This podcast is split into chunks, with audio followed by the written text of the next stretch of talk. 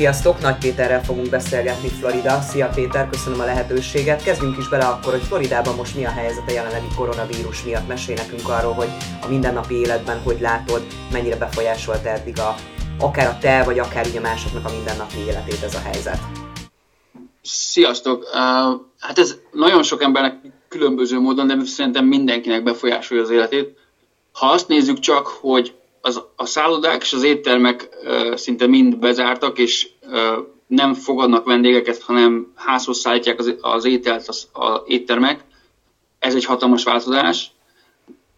Ha azt nézzük, hogy a Disneyland bezárt, már elég régen, azt egy hete, vagy talán még több is, a, pont azután zárt be a Disneyland, hogy a, törölték a járatokat Európából, mert uh, nem tudom, hogy hány százaléka a Disneyland látogatóknak Európából jön, vagy külföldről jön Amerikába. Valószínűleg sokszor csak azért, hogy Disneylandbe elmenjenek.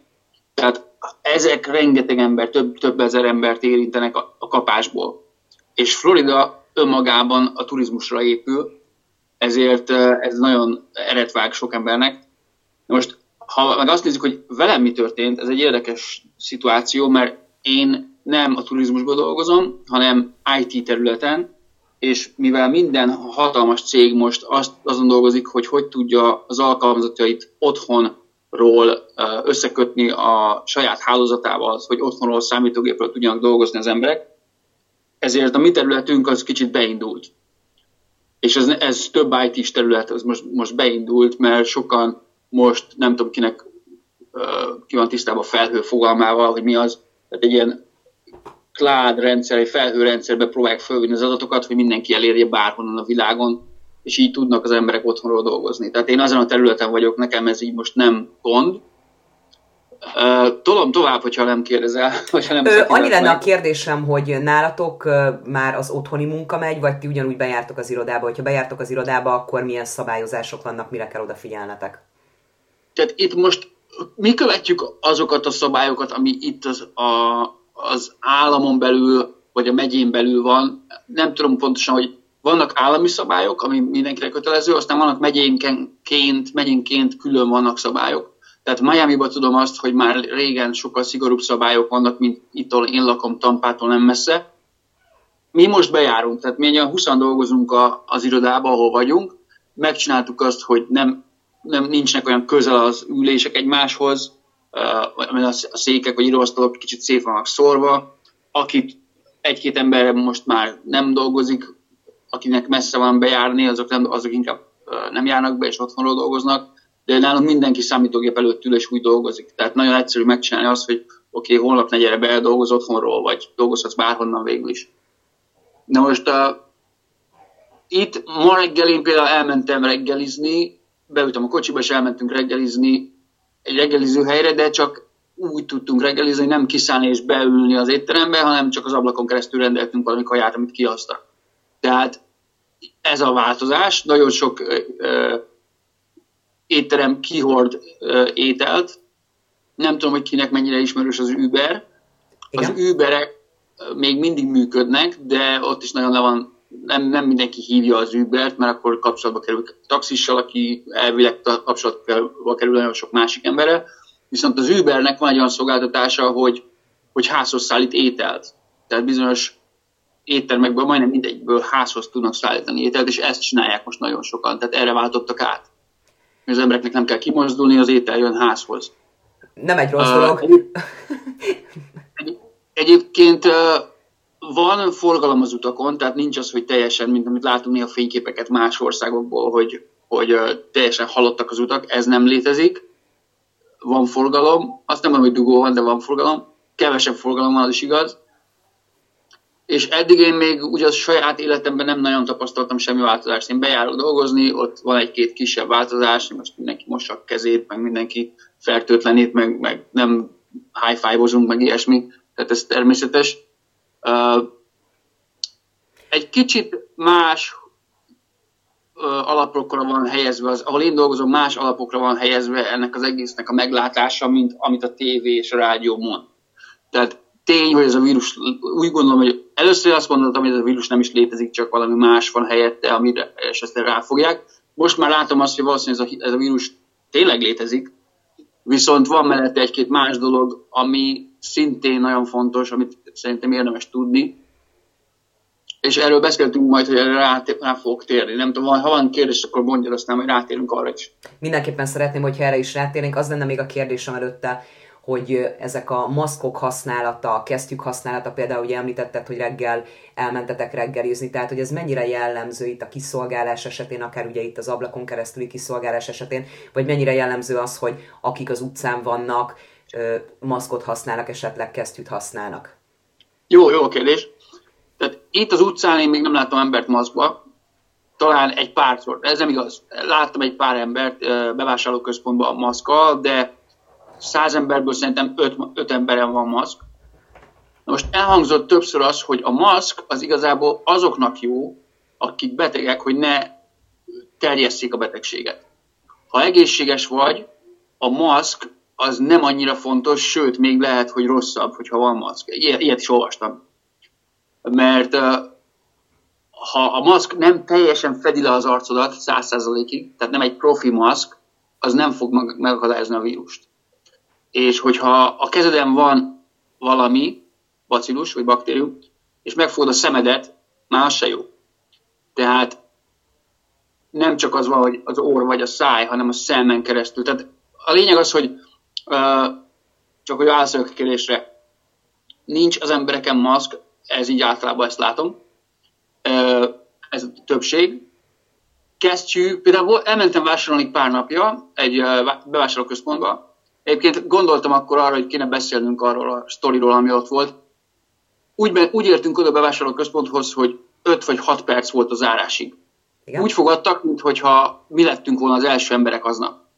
Tárot nyitott, ketten álltak az ajtóba, ö, odaadták a kocsit, letörölték valami ilyen disinfecting dologgal, tehát ilyen feltöltenítették a kocsit, amit tolnunk körbe, odaadták. Miközben jártunk körbe, kétszer jött oda valaki, hogy megtaláltunk-e mindent, kell-e segítség, de és ez már zárás után volt. Uh, hm. És mikor mentünk el, még kinyitották nekünk az ajtót. Két ember kinyitotta két szárnyas ajtót, hárman voltunk, és ez zárás után. Tehát ez a szolgáltatás, amit adtak még egy ilyen időben is, mikor nekik is sok a, a stressz, meg a, a, a kihívás minden nap, nem biztos vagyok benne. Tehát olyan szolgáltatás volt egy, egy, egy bevásárlóközpontban, ami egy ilyen ötcsillagos szállodába illik. Na most visszatérve a maszkra, megkérdeztem a hölgyet a pénztárnál, hogy, hogy se kesztyű nem volt rajta, és se maszk, hogy, hogy miért nem. Mondjuk, hogy én valószínűleg legalább egy kesztyű fölöttem volna. És azt, mondták, azt mondta a hölgy, hogy a főnökség, tehát a főnöke a, a, a, az egész ö, rendszernek, az egész hálózatnak, mondta, hogy nem, nem használjanak maszkot, meg kesztyűt, mert az emberek akkor úgy vannak bent az áruházba, hogy arra gondolnak, hogy lehet, hogy elkaphatom, mert hogyha ő védekezik, akkor nekem is kéne, akkor, akkor ez, egy, ez egy veszélyes hely lehet, hogyha még a pénztáros is maszkot hord, meg kesztyűt hord. Hm. Ez a logika. És így, mivel ők se hordanak kesztyűt, folyamatosan takarítanak, az látszik, hogy, hogy folyamatosan valaki jár körbe és takarít, és, fog, és a kocsikat takarítják. Tehát ugye van ilyen biztonságérzeted, és ez a logika benne. Tehát nem pánikot keltenek, hanem bizalmat keltenek. Na most, hogyha valaki követi ezeket a szabályokat, amit sok helyen lehet hallani, hogy megmosod a kezed, nem nyúlsz a szádhoz, fertőtlenítesz minden fogantjukat, stb., amit sokan foglalkoznak az emberek, nem, nem húzom végig a kezemet a korlát, amikor megyek fel a lépcsőn egyértelműen. Ha valaki ezekre figyel, és úgy általában az egészsége rendben van, tehát az immunrendszer rendben van, akkor sok baj nem érheti. Még akkor is, ha elkapja ezt a vírust, láttam olyan, biztos mindenki látta, vannak a videók, hogy valaki két-három nap alatt kijött ebből az egészből. Tehát itt nagyon sokat számít az, hogy valaki az elmúlt 10-20 évben mennyit figyelt az egészségre, és hogyha figyelt, akkor itt sok, sok gond nem lesz. Ha nem figyelt, ha túlsúlyos, ha van valami más betegsége, és jön egy ilyen extra dolog a immunrendszerének, akkor ott, ott, ott gondok lehetnek.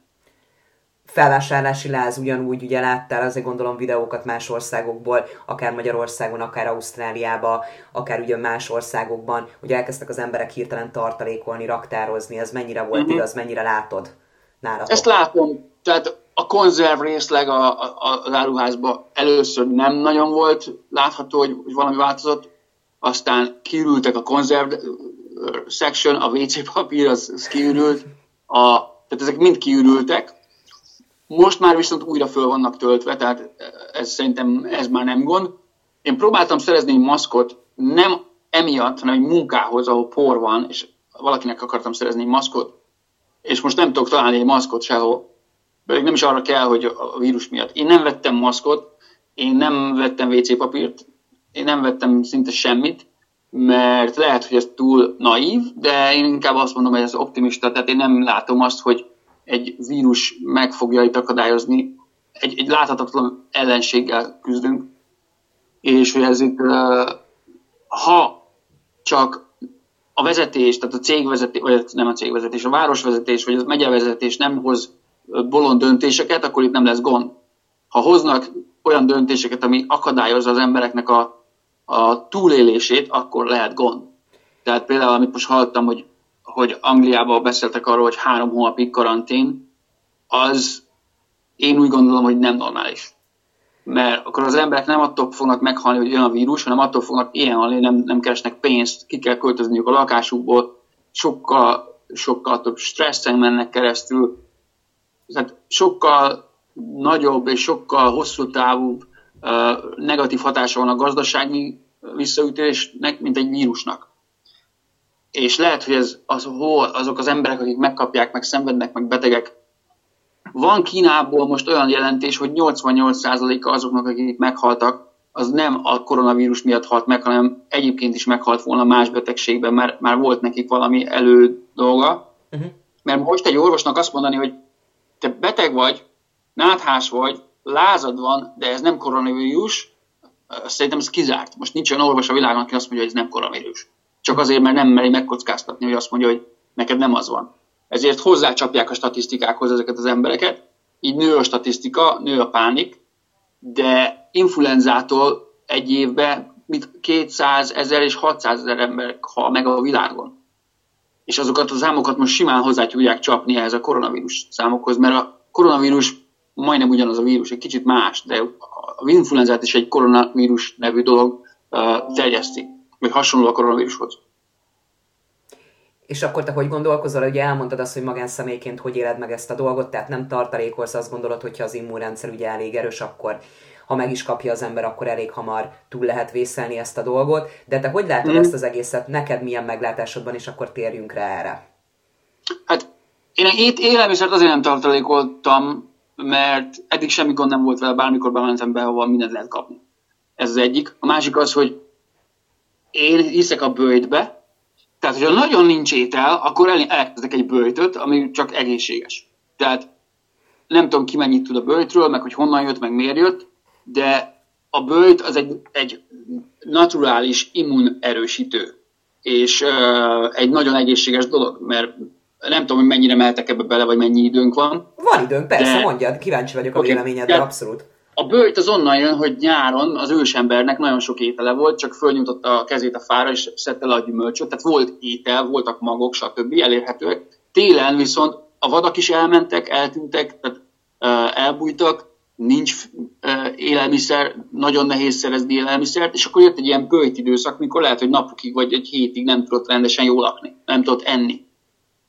Ez a bőjt mit csinál? Hogyha az lenne a gond, hogy nem kapunk élelmiszert, és legyengül a testünk, és meghalunk, akkor már kipusztult volna az emberiség még akkor, az ősember idejébe. De ennek az ellenkezője történik, mikor valaki nem eszik napokig, akkor a test reagál, hogy nincs élelmiszer, akkor gyerünk fókuszáljunk, akkor gyerünk az izmokat ö, etessük abból a zsírból, ami már le van, el van raktározva a nyári időszakból, valamennyi zsír elraktározódik, ezt a zsírt kezdi felhasználni a test, ezzel a zsírral sokkal több energiát tud kapni, el tud kezdeni jobban fókuszálni, hogy vadászni tudjon, hogy legyen élelmiszer, vagy el tudjon menni magokat keresni, vagy bármit, amit meg kell tenni ahhoz, hogy legyen élelmiszer. Tehát ez így beindítja a szervezetet. Tehát én arra számítok, hogy nekem nincs mit enni, akkor elkezdek egy böjtöt. Sokkal egyszerűbb úgy böjtölni, hogy nincs kaja a hűtőbe, és semmi gond. Na most ez egy ilyen vég, véglet. Aztán egy másik gondolatmenet, amit én valahol olvastam, és nagyon egyetértek vele, én, én már foglalkozom a frekvenciákkal egy jó fél éve, elég, elég mélyen belenéztem ebbe a témába, És ha visszamegyünk és megnézzük a történelmét az elmúlt száz évben az ilyen nagy vírusos járványoknak, akkor azt lehet észrevenni, azt az egybeesést, hogy 1918-ban volt a, azt mondja, swine flu. Mi történt előtte? Akkor adták ki az első rádió adást, és az első rádió antennák akkor lettek felállítva. Ami mit csinál? A Földnek az elektromagnetikus terét megváltoztatja. És a Földnek van egy nagyon gyógyító hatású elektromagnetikus tere, ami gyógyítja az embernek a, a elektromagnetikus töltését, a sejteknek az elektromagnetikus töltését, mert ilyen, milyen ilyen elektromagnetikus emberkék vagyunk, ha valaki ezt nem tudta, akkor az lehet egy új információ. Tehát a Föld az minket gyógyít. Na most egyre kevésbé vagyunk kapcsolatban a Földdel, és mikor egy ilyen antenna, egy ilyen rádióantenna hálózat elindul, akkor megbojdul ennek a, a rendszernek a, a nyugalma, és ez hatással van a testünkre. És jött egy jár, járvány utána, mert az immunrendszer legyengült, és ez a járvány el tudott kezdődni. Most a következő járvány az 1945 körül volt. Akkor mi történt? Az első radarhálózatot kiépítették mert ott akkor volt a háború, hogy a hajókat, repülőket meg tudják találni a radaron, ki kellett építeni egy teljes radarhálózatot. Ez megint megváltoztatta a Földnek az elektromagnetikus terét. És egyben a sajátunkat is, a Földdel való viszonyunkat. Tehát legyen az immunrendszer, és egy rengeteg beteg ember elkezdődött megjelenni a, a bolygón. Na most a, ők egymásnak adták ezt a betegséget, és emberről emberre terjedt, vagy mindenkire egyszerre hatott különböző időstádiumokban, de szinte egyszerre hatott ez a, lehet, hogy egy két-három napon belül, egy fél éven belül hatott ez a, a változás a bolygón. Uh-huh. Na most mi történt? 1968-ban volt egy másik ilyen járvány kitörés. 1967 végén ö, indították el az első satellite antennákat, és egy egész most már több mint tízezer ilyen satellite antenna van a bolygó körül, ami repkednek ott körbe-körbe, valamelyik már csak szemét, mert már nem működik, de még ott, mindig ott van fönt, ezekre nem költenek pénzt, hogy lehozzák. De mikor ezeket elkezdték fölrakni, megint a Föld elektromagnetikus tere megváltozott, mert ezek folyamatosan elektromos szignálokat bocsátanak ki. Volt megint egy nagy járványkitörés. Most mi történt? 2019. október 31-én elindították az első 5G hálózatot teljes erőből. Erről nagyon sok beszéd volt eddig, de most ez elindult. És hol indult el? Kínába. Melyik városba? Wuhanba. Egybeesés? Érdekes. Igen. A kínaiak nem ettek eddig patkányokat? Vagy mit tudom, mit tesznek? Denevért, vagy kutyát, vagy ezt, vagy azt? Dehogy nem. Eddig jobb volt a hygiene ugyanilyen volt, vagy rosszabb, mint ami ma van. Tehát ez nem elég bátor arra fogni, hogy, illetve nagyon könnyű arra fogni, hogy persze volt egy ilyen kis senkiházi kis árus, aki kutyahúst meg, meg ratkányhúst árult, és emiatt az egész föld most a gazdaságiak beomlik. Ez, ez reális? Biztos vagyok benne, hogy ilyen szituációk, mint ami ott van a hygiene szempontjából, Afrikába, Indiába, Dél-Amerikába ott vannak ezek a nagyon-nagyon uh, messze levő hygiene szituációk, messze, messze úgy értem, hogy messze van attól, ami Európában elfogadott, vagy megszokott. Tehát hallottam egy ilyen hasonlatot is, hogy nekem van egy akváriumom, és ott a halak elkezdenek betegek lenni, akkor mit fogok, mire, mire tudok gondolni? Három lehetőségem van, amire tudok gondolni. Az egyik az, hogy a halaknak genetikailag van valami bajuk, amit hoztak magukkal. Ez logikus? Nem logikus. Hogyan? Akkor ez már megtörtént volna, lehet, hogy 50, 100, 150, ezer, 150 évvel ezelőtt, mióta ezek a halak léteznek. Lehet az, hogy az egyik hal valahogy elkapott egy vírust, és ez adja tovább egyik hal a másiknak? Nem valószínű, mert honnan kapja az az egy hal a vírust? Az első hal honnan kapja el a vírust? És hogy adja tovább? Mert a vírus, ez a koronavírus is mindenkiben benne van most per pillanat, csak aktivizálódik. Tehát mi a logikus? Az, hogy valaki beletett valami szemetet a vízbe. Ez logikus, ami, ami elkezd hatni a halakra. Na most az 5G az egy ilyen szemét a, a terünkbe, és valószínű, hogy Wuhanban van egy, egy laboratórium, 40-es évek óta van egy ilyen kutató vírus fejlesztő, vagy vírus kutató laboratórium, és erről is vannak hírek, hogy lehet, hogy ott valami nem úgy történt, ahogy kellett volna, vagy direkt úgy történt, ahogy most történik, mert ha megnézzük azt, hogy mi előzte meg ezt az egészet, az az, hogy Anglia kivált az, az EU-ból, ugye? Uh-huh. Olaszország nagyon-nagyon gondolkodott azon, hogy kiválik az EU-ból. Ez a vírus most nagyon kézre jön azoknak, akik az EU-t együtt akarják tartani, mert Anglia már most látjuk, hogy, hogy a fontnak az ára az lement a békaseg alá, az olaszok azok megdermettek teljesen, és most az EU nélkül az olaszok nem fognak tudni túlélni, az EU segítsége nélkül, az angolok meg lehet, hogy elkezdenek gondolkozni azon, hogy visszamenjenek az EU-ba. Tehát lehet egy ilyen, ilyen nézőpont is ebbe az egészbe, hogy ez politikailag valaki manipulálja ezt az egészet, hogy hogy történjen és mi történjen. Tehát lehet látni, hogy kinek kedvez ez. Neked meg nekem nem kedvez, az biztos. Nagyon sok embernek ez nem kedvez, viszont van, aki most milliárdos lesz, és még nagyobb milliárdokat fog fölhalmozni, mert ilyen esetben mindig az, akinek sok pénze van, föl tudja vásárolni a tönkrement cégeket, és itt ez a cél. Én így, tehát gazdaságilag én ezt látom, hogy ez a tapasztalat, a 20-as években ugyanezt történt. Érdekes teória, de elgondolkodtató mindenképpen. És te mit hmm. gondolsz, hogy ugye azért vannak találgatások, de te hogy látod, hogy meddig lesz ez? Tehát ez a... Uh, ugye... Hát ez, ez az érdekes. Hát az az érdekes, hogy a, a Trump ezt próbálja elérni azt, hogy az emberek el, elkezdjenek dolgozni. Viszont mert a gazdaság különben nagyon beáll, és, és sokkal hosszabb és sokkal keservesebb hatása lesz annak, hogyha a gazdaság beomlik még jobban, mint ennek a vírusnak. Tehát többen fognak meghalni a gazdasági problémáktól, mint a, a vírustól. Tehát a gazdasági problémától nem közvetlenül, de közvetve. Lehet, hogy több feleség öli meg a férjét, mint ami vírus betegségbe meghalt, mert nincs pénz, elkezdenek veszekedni, stb. stb. Tehát a gyerekekre hatással van, stb. Tehát nagyon-nagyon brutális hatása lehet annak. Most ő próbálja beindítani az egészet, hogy a normál kerékvágás minél előbb visszajöjjön. A svédek azt hallottam, hogy ők is próbálják azt, hogy minden normális kerékvágásba menjen be minél előbb. És én ennek, ennek vagyok a híve, viszont a média azzal, amit eddig csinált, már annyira beültette az emberek fejébe, hogy a legjobb dolog otthon maradni és nem csinálni semmit, hogy, hogy ezt sokan már emellett verik a dobot. Na most a legrosszabb, minden esetben a legrosszabb csinál, dolog, amit csinált az ember, az az, hogy nem csinál semmit. Ez a leges, leges, legrosszabb.